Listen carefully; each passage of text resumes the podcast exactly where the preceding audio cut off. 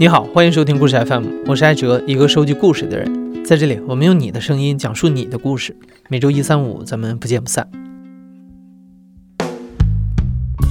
今天是一期难得的加更节目。本来昨天是三幺五消费者权益日，所以我们把周三的节目提前到了昨天播出。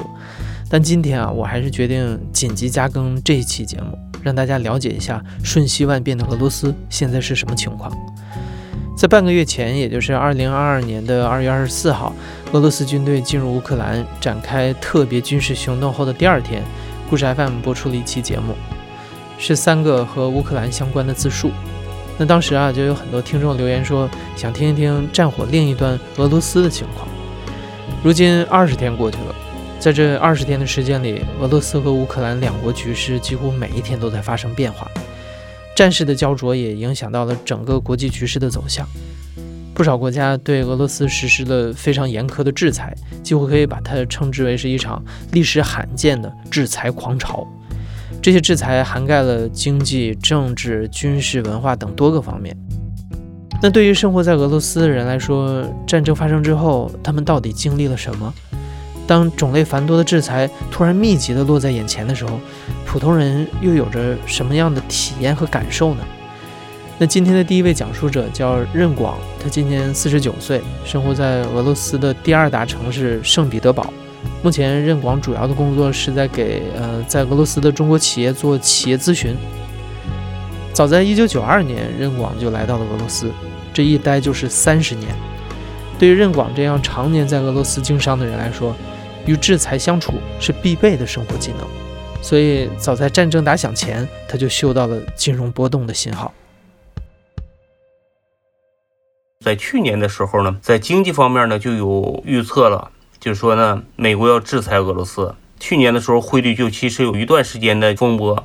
我的资金当时存放的方式呢，是有部分美金，一部分人民币，还有一部分的卢布。就是这部分的卢布呢，最起码保证呢，保证我的一年或者两年之内呢，我的支出，就是我也没有考虑说别再去买一些外汇什么的。对于股票方面呢，我的投资呢，我在有风声之前呢，已经卖掉了一部分股票。战争一开始，马上就是汇率就有波动了嘛。紧接着，美国开始宣布制裁这些俄罗斯的很多条款出来之后呢，尤其是国际叫 SWIFT。把这个禁止了几家大银行之后呢，当时造成了银行呢大量的提款，而且外汇冻结。当时的时候还是造成了股票市场呢短期的停盘，对老百姓还是有一些影响的。任广刚刚所说的 SWIFT 是环球同业银行金融电讯协会的英文简称。这家机构的主要功能是在全球银行系统之间传递结算信息。目前，全球有两百多个国家和地区的一万多家金融机构都使用 SWIFT 系统进行金融交易。在这一轮针对俄罗斯的制裁当中，美国、英国、加拿大和欧盟发表共同声明，把俄罗斯主要银行从 SWIFT 体系中剔除。这意味着俄罗斯银行可能会中断和全球银行市场之间的联系。中国人呢，一般呢，大部分人还是不太相信俄罗斯银行的。中国人呢，就是一般他的钱呢，要不放到家里头，或者放到银行的保险柜里头。很多他不把钱存到银行，因为我的钱放到主要是俄罗斯最大的储蓄银行，我们管它叫 Sberbank。这种银行呢，在九十年代一直到现在呢，这个历次经济危机啊，它都没有问题。它是一个国家的银行。俄罗斯这个国家银行还是有所保证的。如果你把你的钱放在一些私人的小银行里，可能你有些担忧，但我没有必要对这方面我倒没有去提款。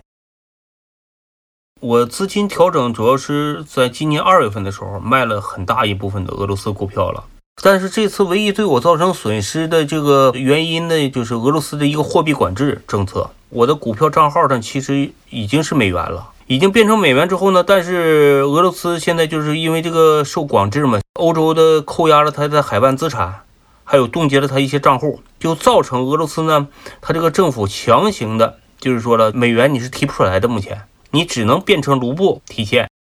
我账号上的美元呢，我强行又给它变成了卢布，当时汇率也不是很高，就这样我损失了一些，这就强行我平仓了。俄罗斯股票现在已经停盘了嘛？这个俄罗斯很多的像什么储蓄银行啦、那个俄油啦，这些都已经清为零了。但是这个东西，我认为它是个时间的过程嘛。现在你只能就是说把它放到一边了，不要考虑它了，只能做一个长远的投资了。现在又新出了一个法律，现在三月到九月嘛，六个月时间，现在就是有额度的，一个月就一万美金，你最多能拿出一万美金现金。而且说对外国人管制呢，就是超过一万美金，你也是带不出去的。国际制裁直接影响到了俄罗斯的货币、汇率和股票市场，但这不是只有投资者们才会关心的议题，因为这些波动最终都会反映在物价上，然后扩散到每一个人的生活当中。所有的生活的在俄罗斯的这些必须的东西，涨价幅度都不大，国家有调控的，它还是按照目前俄罗斯的工资，它还可以消费得起的。而且呢，现在俄罗斯呢，就是头一段时间不造成疯狂的这个从银行有一部分要提钱嘛。现在俄罗斯增加了银行储蓄的存款利息，现在最高的正常储蓄银行是百分之二十一，很高了。现在无非是有一些外国的连锁超市退出了俄罗斯市场，就是很多这个进口超市、大超市可能去买东西的人多了一些了。他们有好多店都知道要关了嘛。家电产品方面的，苹果关了，苹果关的时候店员都不知道。他要关店，他也没有任何的甩卖，说关就关掉，因为他这个东西都是一个高层决定嘛。有好多的企业呢，到目前呢就是关门了，但是对外说呢，他们有可能还要开门，他们也可能也在观察呗，观察就是俄乌战争到底有什么影响对他们。我就现在一个是正装修房子嘛，就是我现在主要这两天去买一些装修材料。就是有一个很大的一个连锁嘛，叫 OBI，是一个德国的嘛，它有可能也要撤出俄罗斯的这个市场。它的涨的幅度呢，基本上这几天呢，从三月四号之后，基本是每天价格都是有部分产品基本上在涨，大部分很多的电子产品、电器产品都已经涨了一倍了。正常的家用电器啊，什么电视啦，什么微波炉啦，还有一些什么烤箱、这洗洗碗机、洗衣机这些了，也都在涨，涨了都一倍了。就超过汇率变化了。俄罗斯呢，这个国家呢，从九十年代解体之后呢，它本身呢，它这个电子行业呢，它基本上就没有什么大的发展。俄罗斯这个经济基本上大部分靠进口嘛，所以说对它的制裁这方面应该会有一定效果。不过，即便任广和身边认识的人或多或少都受到了这场战争的波及，但任广觉得战争还没有给俄罗斯带来巨大的、难以负荷的恐慌或者是混乱，而大家对于战争的看法和感受也各有不同。其实这个战争啊，和老百姓是没有任何关系的。他这次之后了，就开始制裁俄罗斯的民众，身边的朋友呢，子女又在。欧洲读书的，当时把这俄罗斯的银行卡给这个学生的银行卡给斗了，限期离境。你这都是说句实话呢，都是违反人权的嘛。其实呢，我认为呢，对于俄罗斯的人的这个民族性格来说呢，他这个忍耐性非常强，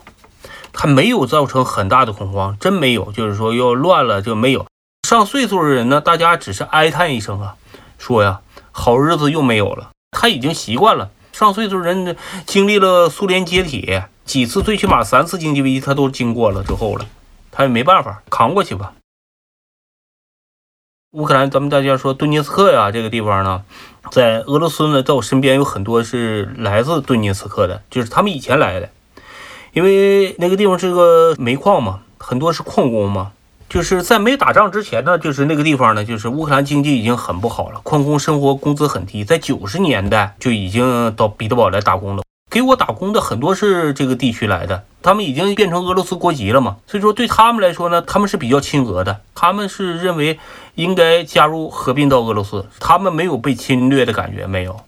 他们就认为他是回家了。在俄罗斯的这三十年啊，好像已经教会了任广如何与动荡相处。面对这次突如其来的战争，他显得很平静。哎呀，像这个在俄罗斯，我生活了三十年。历次经济危机，还包括货币变种，损失大了，对这个已经习以为常了。这个俄罗斯就属于这种动荡的一个国家嘛，在这个国家呢，危机危机又有危险又有机会，这个国家说是一个冒险者的一个天下。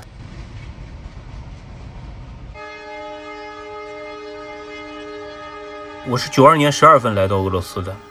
当时的时候是刚解体。货币一直到九五年之间呢，还有一直有货币改换呐什么的，就是其实这段时间内货币是非常不稳的。就是卢布是可能你放到银行里储存的话，是最没有价值的东西了。你存款可能一夜之间就没有了。比如说今天可能你手里一千卢布是钱，可能明天的这一千卢布就变成一个卢布了。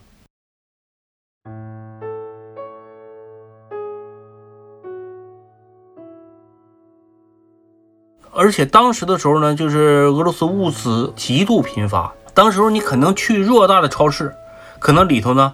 就放几个土豆和胡萝卜。你想买蔬菜的话，整个一个城市只有一家美元店，那里的美元店有各种各国的进口蔬菜，那是天价，都是美元标价。平时老百姓，你学生吃饭，你就是买土豆胡萝卜吧，买个面包都需要排队。在俄罗斯排队是一个习惯，你排到你跟前的时候，可能面包没有了。大家又平淡的就走了，他也不会说又什么很愤慨的骂了又踹了，他这种忍耐能力很强的。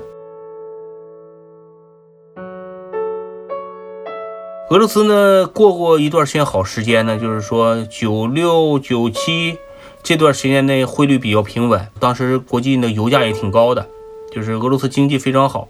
等第二次经济危机呢比较严重的就是九八年的。九八年的时候，这不是我当时也是卖服装嘛，在圣彼得堡市场卖服装。原来做生意嘛，做生意结算方式得是用美元结算嘛。当时的经济危机我记得很清晰的时候呢，当时汇率一开始应该是，呃，美元是一比六嘛。九八年最高时候汇率贬到一比二十四，完了有的时候一比二十四是买不到美元的，呃，还到一比三十过，我们到黑市去买过美元。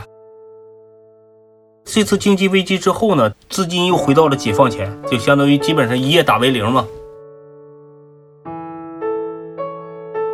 总共经济危机持续了八个月到一年，就是慢慢的老百姓的生活又工资上涨了，各方面调了就过去了。在下一次的经济危机是二零零八年嘛，世界性经济危机。在零八年呢，这次当时的时候，我做过跟建筑有关方面的。我们主要是做一些服务嘛，就是做一些承包工程嘛。承包工程就是很多的建筑的这些中间商跑掉了，就是我们所有的欠款是拿不回来的，拿不回来，你工人的工资你还要开呀，这样损失也挺大的。这是零八年这次经济危机，那又回到九八年了吗？又又清零了吗？我在俄罗斯待了三十年，这你说我对这个国家，你说说我放弃它呢？其实说实话呢，觉得很可惜。有好多的朋友说：“那你回国吧。”我一想，我五十岁了，我回国能干什么？在我刚来俄罗斯的时候，排队买东西的时候，给我就是我认为啊，再苦苦不到那个时候了吧？就是我自己有个底线嘛，不至于我到时候我排队去买面包吧。真正的俄罗斯这个经济危机呢，是我认为这个事情都是一个暂时的，是可以解决的，对吧？俄罗斯这么大的市场，我认为不会没有商机的。接下来，反正我感觉会有大批的中国企业会来俄罗斯的。总体来说呢，就是像我们属于这种中间人呢，就是一种叫投机人，就是哪儿有机会的话，我们会插到里头。但可能是机会，可能是危险，大家也不知道。这这这这是一个为了生存的这一个就是一个态度吧。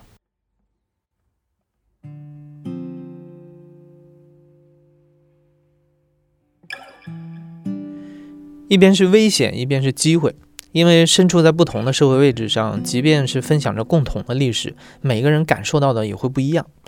任广也许能代表一部分老资历俄罗斯华人的看法，但接下来这位讲述者，他所看到的就是另一面的俄罗斯。我是静尼什卡，我现在在圣彼得堡读研究生，俄罗斯文学专业。和任广相比，静尼什卡没有什么庞大的个人资产需要管理。他感受到的经济制裁体现在日常生活的每一个习惯里。物价涨的对于俄罗斯人来说是很明显的，就是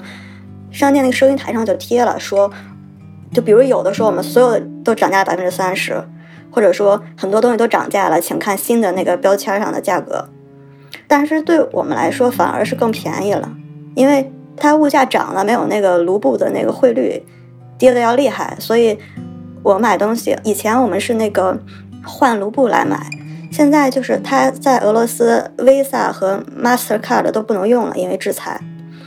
但是银联是可以用，刷银联卡的话就可以走实时汇率，所以就是买东西其实是更便宜了。对于中国人来说，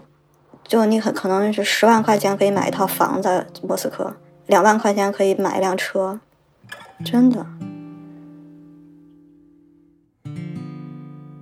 但重要的是，那些所有的西方的品牌都已经退出俄罗斯市场了嘛？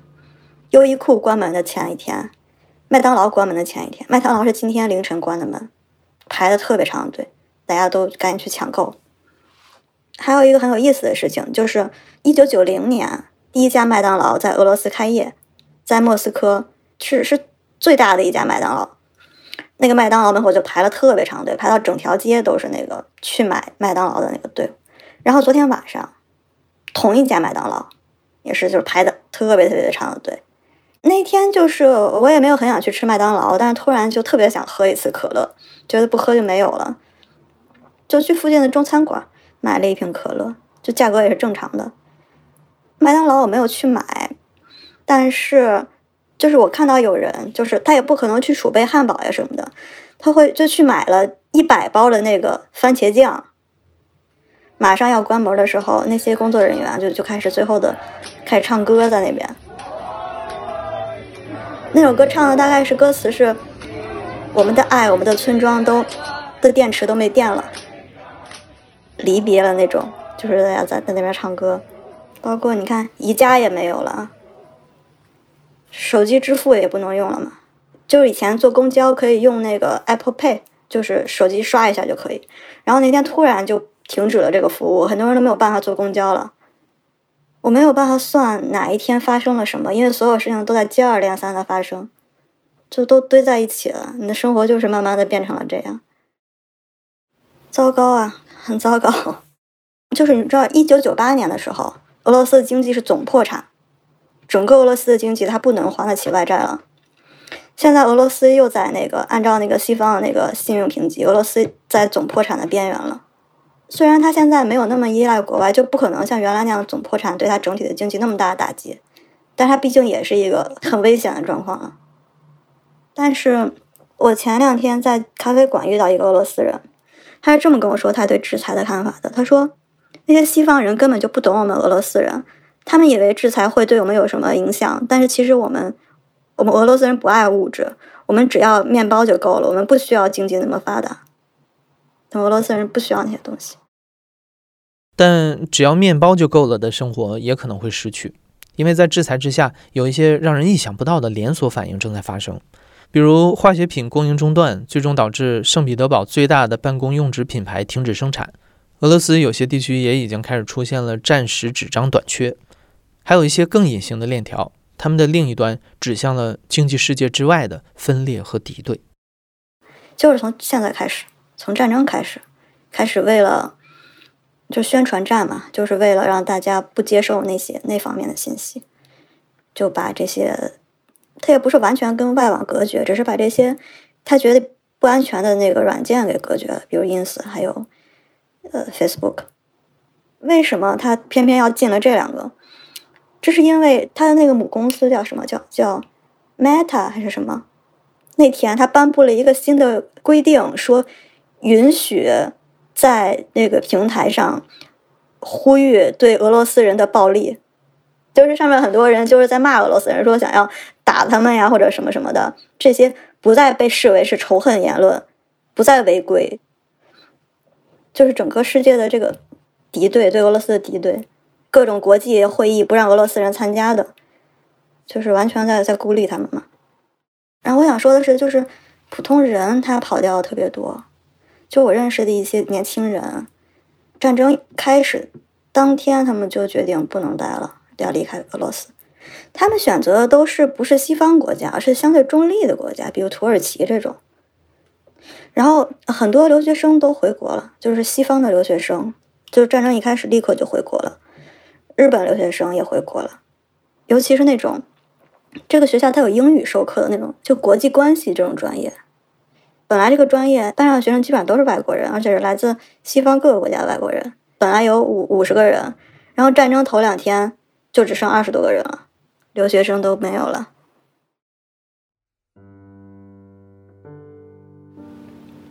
就感觉整个生活，就大家的整个生活都停滞了，其实脱轨了，没有办法去上课。你不可能就是一边想着在打仗，一边普京拿出了核威慑，你还去上课。我还学的是文学，我还一边那边在杀人，一边我在这学那个小说的修辞，就很荒诞。我觉得就没有办法去学习，但是在在这样的一个环境里，这样的一个时代里，就没有办法。我我一个礼拜没有去上课，有一个分裂，就是我们学校出了两份那个签名信，一份是反对战争的，一份是支持战争的。所以你在课上，你不知道这个老师是在哪一封信上签的名，就很难聊，因为这是一个分裂的状况。所以大多数老师其实是不说话的，因为说话是危险的。只是有老师，就是他，比如他今天选的诗是一首讲战争的诗，他也不多说什么，不解释，就是还是讲讲那首诗。但是具体的话他不会说的。你甚至大家班级的群是在俄罗斯的社交平台上，叫 VK，那那个平台就是是一个特别就是监管很严的一个平台，所以班群里面我们没有一个人谈论战争的，就跟同学我们彼此之间都没有谈这件事情。你不知道在什么地方能说话，不知道跟谁能说话，所以现在就很严嘛。而且你知道俄罗斯就是颁布的这个审查的这个法令，它的那个内容是什么吗？就是，就那个法那条法律叫“呼吁阻止用武力维护和平罪”，一点一点拆啊，用武力维护和平就是战争。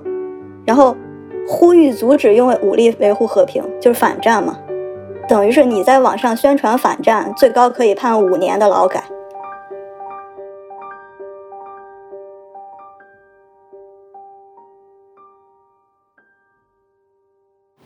但俄罗斯是什么样子呢？就是到处都是宣传的那个符号，你知道吗？就是他俄罗斯在在宣传这个战争的正义性嘛，所以他就做了一个那个标语叫。Zamir 就是他用那个英文的 Z 替换了一个俄罗斯的 Z，就 Zamir 是为了和平的意思。他禁止人说战争这个词嘛，所以他说我们去乌克兰开展军事行动是为了维护乌克兰的和平。所以他满大街、电视上、还有公交车那个屏幕上、还有墙上都刷着这个“为了和平”这句话。警察的帽子上会贴着这个 Z，中小学甚至大学的学生。会在操场上排着队摆成一个 Z，然后甚至那个，我今天看到有一个城市用晚上的灯，就是它其他灯都断电了，只留了一个那个 Z 的形状的地方，就它变成了两边反战和战争双方争夺话语权的一个一个东西，就是那个 Z 和那个 Z，就他们发音其实一样的，只是一个字母的问题。你把这个字母写成这个，你就是反战；你把这个字母写成这个，你就是支持战争，但也是所谓为了和平。你就看大街上是刷这个字母呢，还是刷那个字母呢？就完全是两个完全不同的阵营。就反正现在走出去，整体的氛围就是满大街都是 Z，还有就是超市的限购的标签儿，还有就是市中心那些所有那些关门的那些国外的商店，还有就是留学生都没有了，基本上就是现在的变化。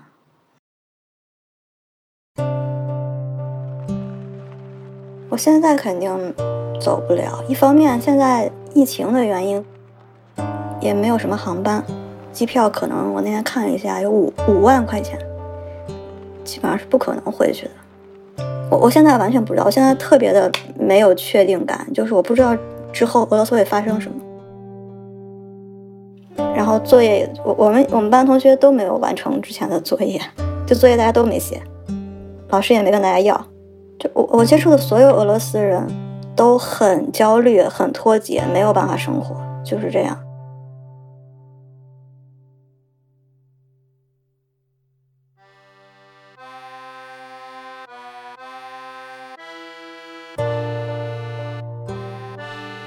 现在好像稍微从战争的这个情绪里面出来一点了好像生活要继续了大家都隐隐的觉得有什么更可怕的东西可能等在前面只是大家在等而已。